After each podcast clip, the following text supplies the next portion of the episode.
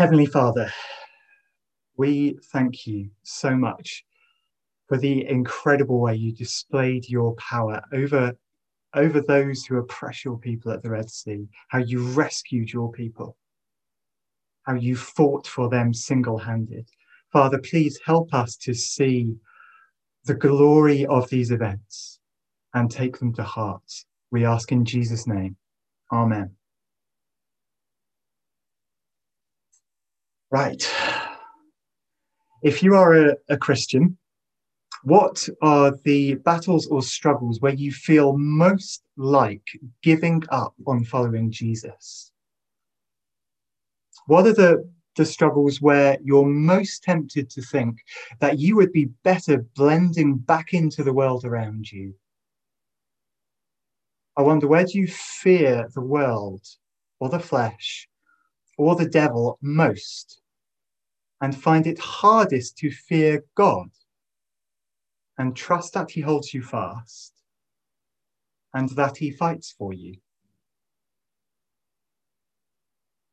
For me, I confess that one of the things uh, in recent times that has most often made me think of turning back, at, at least from the call to being a pastor, if not more, is the threat of, of growing public and institutional opposition to Christianity from secular society. It was the prospect of being the one in the pulpit, having to deliver both the popular and the unpopular parts of biblical teaching, and becoming an obvious target for hatred as a result. It kind of made me want to shrink back. Wouldn't it just be so much easier to keep my head down, to keep a low profile, to shut up and blend in? Now, there are battles in the Christian life which make us think of turning back. Whether those are public or family opposition, or perhaps the crushing shame of sinful habits which we just can't seem to break free of, which we feel must exclude us from God's presence in the church. And whether we realize it or not, behind these attacks stands the devil our greatest enemy. And if we're in any doubt about that truth, we read in 1 Peter 5 in verse 8 that our enemy, the devil, prowls around like a roaring lion, looking for someone to devour. He would love to tear us out of Jesus' hands and enslave us once again to sin and fear. some of us will be more aware of the spiritual dimension of the, the, the battles we face and the attacks we're under. But when those battles come, we have something extraordinary to look back on to help us trust our God and Savior, that He is with us, that He fights for us, and that He will not let us be snatched out of His hand. These events that we've just read in Exodus 13 to 14 were designed and recorded to instill that kind of trust in God's people for the hard road ahead of them. The message of this passage is trust the God who fought for you. Trust the God who fought for you. And the result should be no different for us today. So let's see how. So, where we pick up the story in 13, verse 17, Israel has been ransomed and delivered from God's judgment on Egypt by the blood of sacrificial lambs. That was the Passover. We, we, we read and heard about that last week. But now they are still under threat from their Egyptian slave masters. They are still in Egyptian territory. They're not in the promised land of Canaan yet. And they have not totally escaped Pharaoh, the king crowned with a serpent, who points us back to that ancient serpent, the devil, who wants to destroy God's plans and keep people from ever belonging to him. So God's promises hang in the balance at 13, verse 17. God has redeemed Israel, but can he keep them as his own? Will he really be their God, their only king, without any other hostile forces ruling over them? Will they fully become the new humanity promised ever since the time of Abraham, through whom God will begin to reverse the effects of the fall on the world, undoing sin and curse and corruption and breaking the devil's power to bring blessing to all nations. This is like the moment in every good action film where the hero's plans seem to be working and they seem to be winning, but you just know that something has got to go wrong and you've no idea how they're going to save the day. The difference is the Lord deliberately orchestrates things so that they appear to go wrong. He could have led Israel out of Egypt quickly on the most direct road to Canaan. But look at 14, verse 2 again. God tells them to turn back. They are no longer leaving Egypt, but trudging further into the Egyptian desert. And worse still, he makes them camp between the sea and a mountain. It sounds like a complete dead end. It's a bit like trying to drive from Oxford to London, but turning north up the M40 towards Northampton. This seems totally bizarre, but God has a reason. He considers in, in verse 17 that if the people face war, they might change their minds and return to Egypt. Though Israel is marching out boldly in 14 verse 8 and ready for battle, we see in 13 verse 18, God knows that they are weak and easily scared. They don't, they don't yet trust their God to fight with them and for them. They're not actually ready to enter Palestine or anyone else. And we need to look at 14 verse 10 to see they, they, they only get a glimpse of trouble when Pharaoh in the distance, and they are utterly terrified, and they forget all the mighty deeds that God has worked for their deliverance. The Lord knows how weak and prone to doubt his people are. So he leads Israel into a dead end, summons Pharaoh in pursuit, hardening his heart deliberately to put Israel in a position where they are completely helpless, a position where they cannot fight for themselves. It's a bit like the British Army at Dunkirk in 1940. If you know the history or you saw Christopher Nolan's brilliant film back in 2017, the army was helpless, stranded on the beach in France with their backs to the sea and the German army closing in all around them. They could do nothing to save themselves. They could only watch, wait, and hope that the British Admiralty was organizing a rescue mission. And similarly, God puts Israel in a position where all they can do is watch in silence, then walk on while he single handedly fights for them. Do you see that in 14 verses 13 to 14? Moses says, Do not be afraid. Stand firm, and you will see the deliverance the Lord will bring you today. The Egyptians you see today, you will never see again. The Lord will fight for you.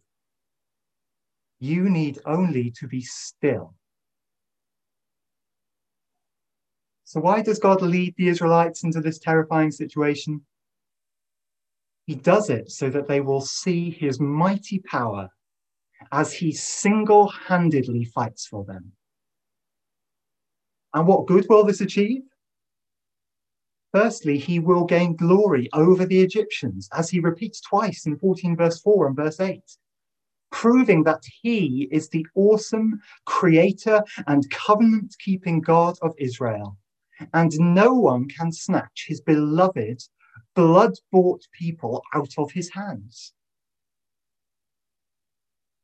And as a result, Israel will learn to trust and fear Yahweh their God, and Moses, his servant. That's what this is about. Yahweh displaying his glory in a stunning, miraculous, and total victory over the Egyptians, so that everyone will see that no one can snatch his redeemed people out of his hands. And then his people will learn to trust him. This is exactly what happens. Let me highlight three key details in the narrative for you. So, firstly, Yahweh displays his glory as the only true and sovereign God of heaven and earth in a stunning miracle. Look again at 14 verses 21 to 22. The Lord drives back the sea with a strong east wind and turns it into dry land the waters were divided, and the Israelites went through the sea on dry ground with a wall of water on their right and their left. This is repeated in verse uh, 14, verse 29. We are meant to take note.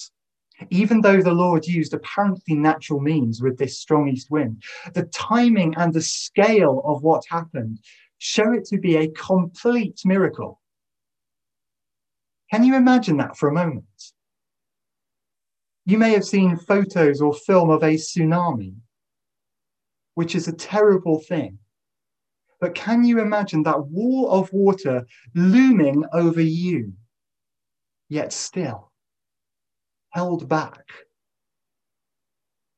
Can you imagine the awesome and terrifying reality of walking along a seabed with that roaring, quivering mass on either side of you, which you have absolutely no power to control, but which is like putty in the Lord's hands.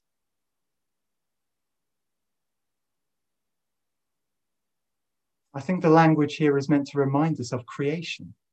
In Genesis 1, in verses four, uh, 6 to 9, where God separates the waters to create sky, sea and sky, and then divides the waters, sorry, gathers the waters into one place to leave dry land. It's the same word. I think it's also meant to remind us of Noah's flood, where in, in Genesis 8, verse 1, God sends a wind over the earth to make the waters recede. And eventually, dry ground appears again. Just like creation and the aftermath of Noah's flood, the parting of the Red Sea is a new beginning. Out of the waters of chaos and judgment come life for a new humanity through the God who wants to fill and bless the earth.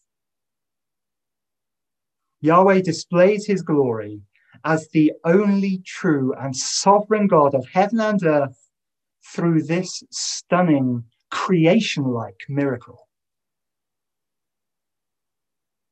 Secondly, the Lord fights for his people and gains total victory over Egypt. Do you remember in um, 14, verse 14? Again, Moses said, The Lord will fight for you. You need only to be still.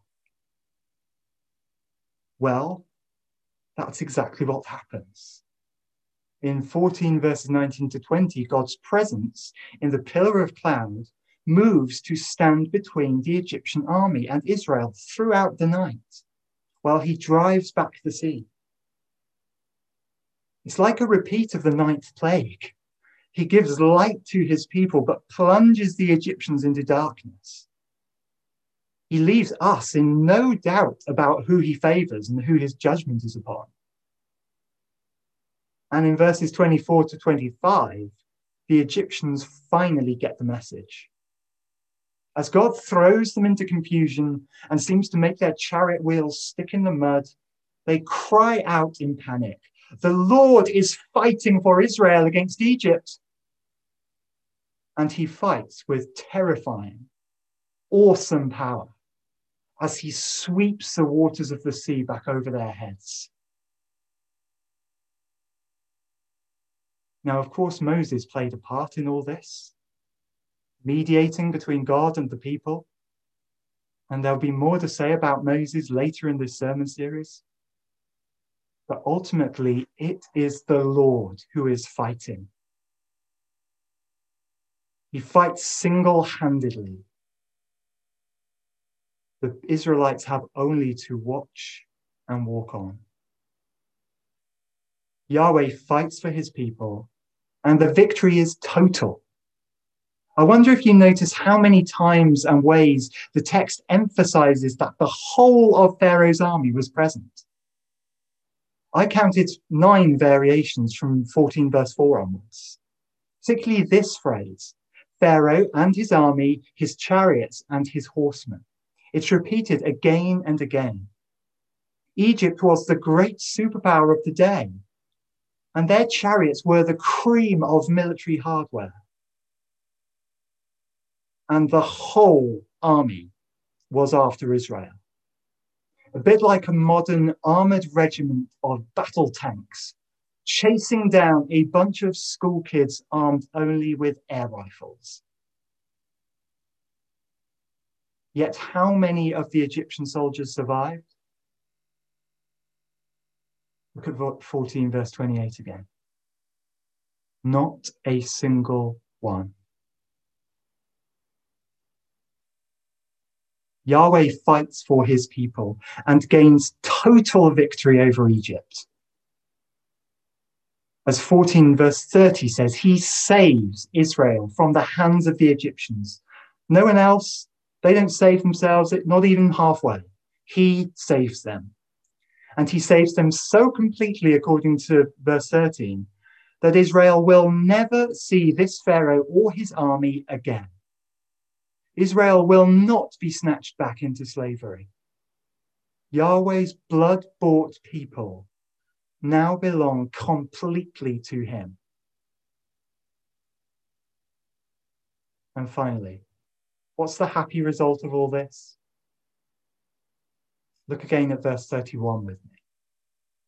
When the Israelites saw the mighty hand of the Lord displayed against the Egyptians, the people feared the Lord and put their trust in him and in Moses, his servant. The fear that Yahweh foresaw in 13 verse 7 has been overcome, for now at least the people know that the Lord, their God, creator of heaven and earth, truly wants to keep his covenant with Abraham, to be their God, to have them as his people. They know that he loves them, cares for them, protects them, and will not let anyone snatch them out of his hand. In fact, the only people who could send them back into slavery were themselves if they stopped fearing and trusting God and turned away from him and broke his covenant. Now, there's so much more we could say about this passage. But the key question now is what does it mean for us? And in short, I want to say it means trust the God who fought for us So, in a few important ways, not much has changed. For everyone listening who trusts in Jesus Christ as their Lord and Savior, we now belong to the same God. Even if we're Gentiles by birth, we have been grafted into God's ancient people Israel through faith in Jesus and through spiritual rebirth. You can read about that in Romans 11 if it sounds unfamiliar or bizarre. So, for all of us who trust in Jesus as Lord, whether Jew or Gentile, the God of Exodus 13 to 14 is our God. This God who redeems his people from slavery and wrath at the cost of blood, and then fights single handedly to ensure that no one snatches them out of his hand, is our God. And he is just as committed to us now as he was then. We should look back on the parting of the Red Sea and see it as commitment to us. If this rescue had not taken place, there would be no people of God. The devil would still hold God's people, Abraham's children, in physical as well as spiritual slavery. So thank God. Thank Him for keeping His promises, that He is faithful and merciful that he did not leave humanity in the darkness we deserve. And trust him. Trust him because he demonstrated his power and his commitment to his people in such an obvious and unmissable way. Israel contributed nothing to their deliverance. God single handedly fought for them through this great miracle. So look back at the parting of the Red Sea and trust the God who fought not just for ethnic Israel back then, but for you and me. And finally, there is another way we can look back to the parting of the Red Sea. Paul tells us in 1 Corinthians chapter 10 and verse 2 that Israel was baptized into Moses in the cloud and in the sea. He's, he's talking about this passage, the parting of the Red Sea. When the people passed through the sea, it was a type of baptism. And it tells us much about the significance of Christian baptism. If you are a baptized follower of Jesus, the events of Exodus 13 to 14 are a vivid and precious picture of what has happened to you, not physically, but spiritually. Paul tells us in Romans 6, in verses 1 to 14, that baptism symbolizes what has happened to us through faith in Jesus. By faith, our old selves, enslaved to sin, have died at the cross with Jesus. As I went down into the waters of baptism nine years ago, it affirmed to me that my old self had gone down to death with Jesus. It was buried, destroyed. And as I came up out of the water, it affirmed to me that I had been raised with Jesus to share in his new resurrection life. I no longer need, belonged to the devil. I am no longer ruled by sin. I now belong to God through Jesus. He has single handedly rescued me through the mighty victory of the cross. Do you see the parallels between Israel's rescue through the Red Sea and Christian baptism? But I don't just want to draw parallels. We don't move on and forget the parting of the Red Sea just because we've got something else to look back on. No. Israel's rescue through the Red Sea helps us to understand our own baptisms better. Our baptisms might seem abstract because they speak of spiritual rather than physical realities. But the parting of the Red Sea helps us to see God's rescue from slavery and the devil in vivid, high definition color. For instance, have you ever thought of slavery to sin as something as terrible, degrading, humiliating, and abusive as Pharaoh's treatment of Israel in Egypt? Have you ever imagined the demands of sin upon you, like the demands of Pharaoh, to make the full quota of bricks without providing straw? This was something utterly impossible. Yet it was accompanied by cruel, mocking whips and beating. They were kicked when they were down. Have you ever considered that the devil's desire to damn your soul for eternity in hell was as overpowering and as terrifying as a cruel and mighty army bearing down on you with unstoppable force, while you cowered in the corner with your back to the wall? And have you considered that Christ's victory over the devil and sin was as complete, as overwhelming, as glorious, as miraculous as Pharaoh's utter defeat and humiliation in the Red Sea.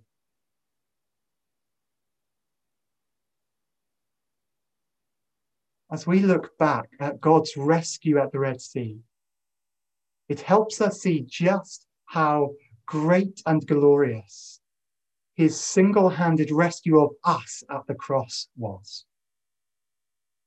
And it helps us to see the precious and beautiful significance of what has happened to us by faith in Jesus, as affirmed by our baptisms. So, the application of this passage is really very simple. If you believe in Jesus Christ as your Lord and Savior, rejoice that the God you follow today is the same God who fought so mightily for his people in Moses' day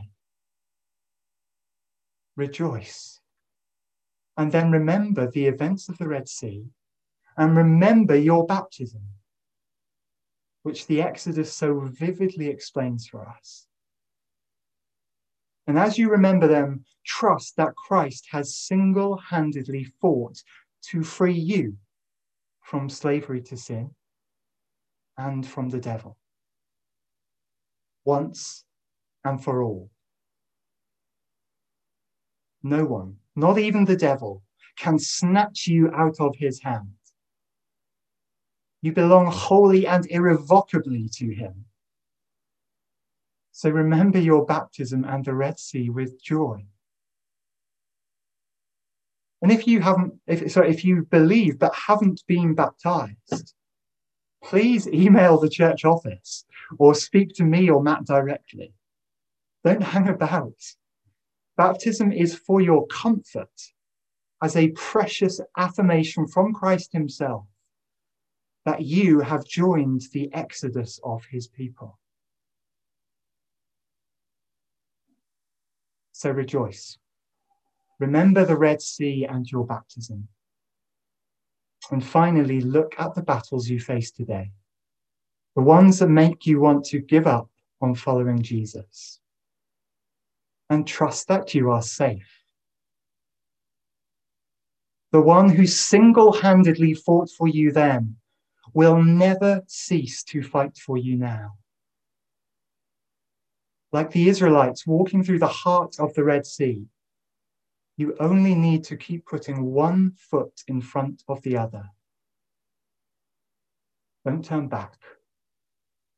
Trust the God who fought for you. Let me pray.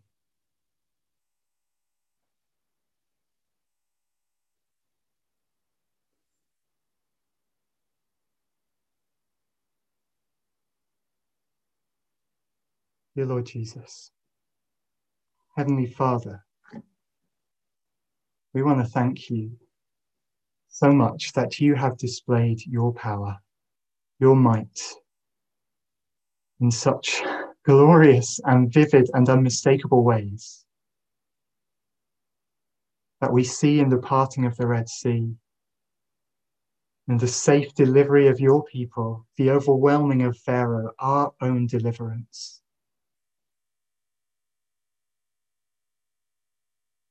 Heavenly Father, thank you that through your mighty acts of rescue, through which you have single handedly fought for us, at the Red Sea and at the cross.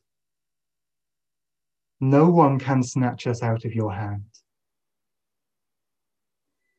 Thank you that we are secure in your grasp.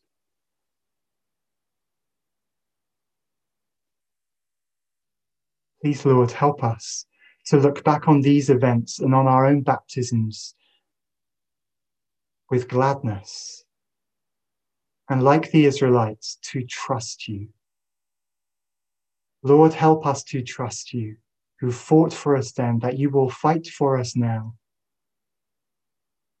And Lord, when we are most afraid, even then, help us, please, to keep putting one foot in front of the other, not to give way to fear,